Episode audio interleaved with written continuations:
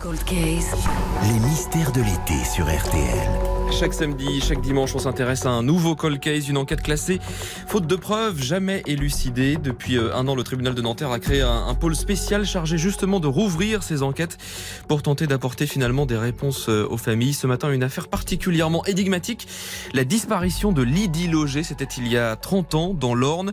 Le corps de cette jeune mère de famille n'a jamais été retrouvé, mais son ADN a permis de remonter jusqu'à un certain Michel Fourniret, le célèbre tueur en série. Le chef du service police-justice de RTL, Thomas Proutot, nous replonge au cœur de ce mystère. Samedi 18 décembre 1993, Lydie Loger se rend en voiture à Alençon pour des achats de Noël. En fin d'après-midi, la jeune femme regagne sa maison de Saint-Christophe-le-Jajolet, un petit village de l'Orne, puis elle disparaît. 30 ans après, sa sœur Sophie se souvient de l'angoisse qui a saisi la famille. On sait qu'elle a été acheter son sapin de Noël, qu'elle a été acheter le cadeau de son fils. Euh, ma maman et ma tante, ils l'ont appelé vers 19h. Là, ils l'ont eu au téléphone. Et puis, euh, à 21h30, ouais, plus rien.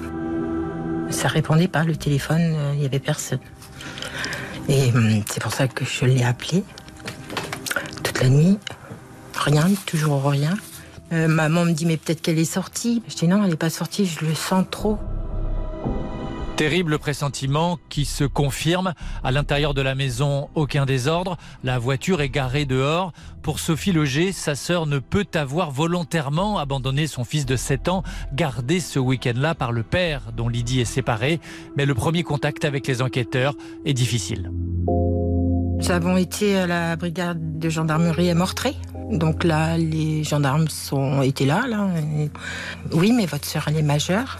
Bah, les femmes sont volages. euh, Et là, je crois que si j'avais pu, j'aurais pu filer une paire de claques. Les gendarmes lancent finalement des recherches. Quelques amis et collègues sont interrogés. L'ex-compagnon est placé en garde à vue, mais rapidement libéré.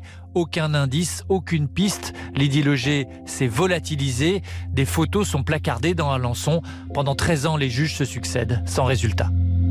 Rien euh, jusqu'à ce coup de théâtre, donc en, en 2016, avec le nom de Michel Fourniret qui surgit dans le dossier. Oui, 2016, date charnière. L'OCRVP, l'Office Cold Case de la police judiciaire, lance une vaste comparaison des ADN inconnus identifiés dans la funeste camionnette blanche du tueur en série, le commissaire Franck Danroll, patron de l'OCRVP.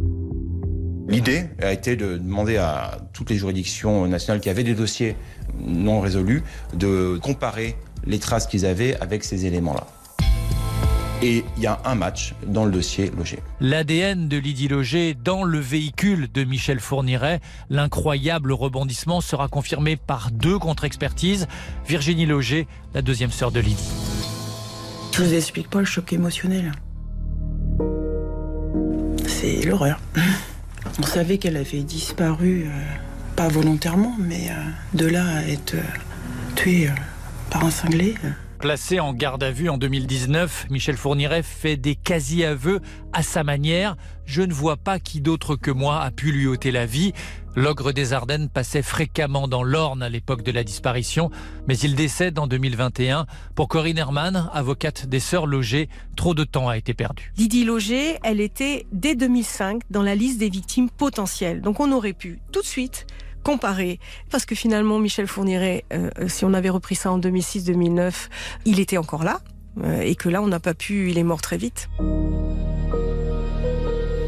Alors Thomas, il a fallu euh, finalement euh, attendre euh, l'année dernière pour que le dossier soit repris par le pôle Cold de Nanterre. Qu'est-ce que la famille de Lydie Loger attend aujourd'hui? Eh bien, l'espoir des sœurs Loger, c'est d'apprendre enfin ce qui est arrivé à Lydie le 18 décembre 1993 et peut-être retrouver son corps.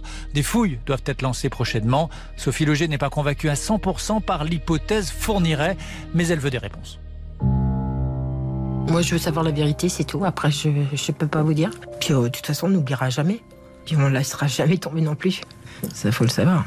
L'éternel complice des crimes de Michel Fourniret, son ex-épouse Monique Olivier, est toujours en vie.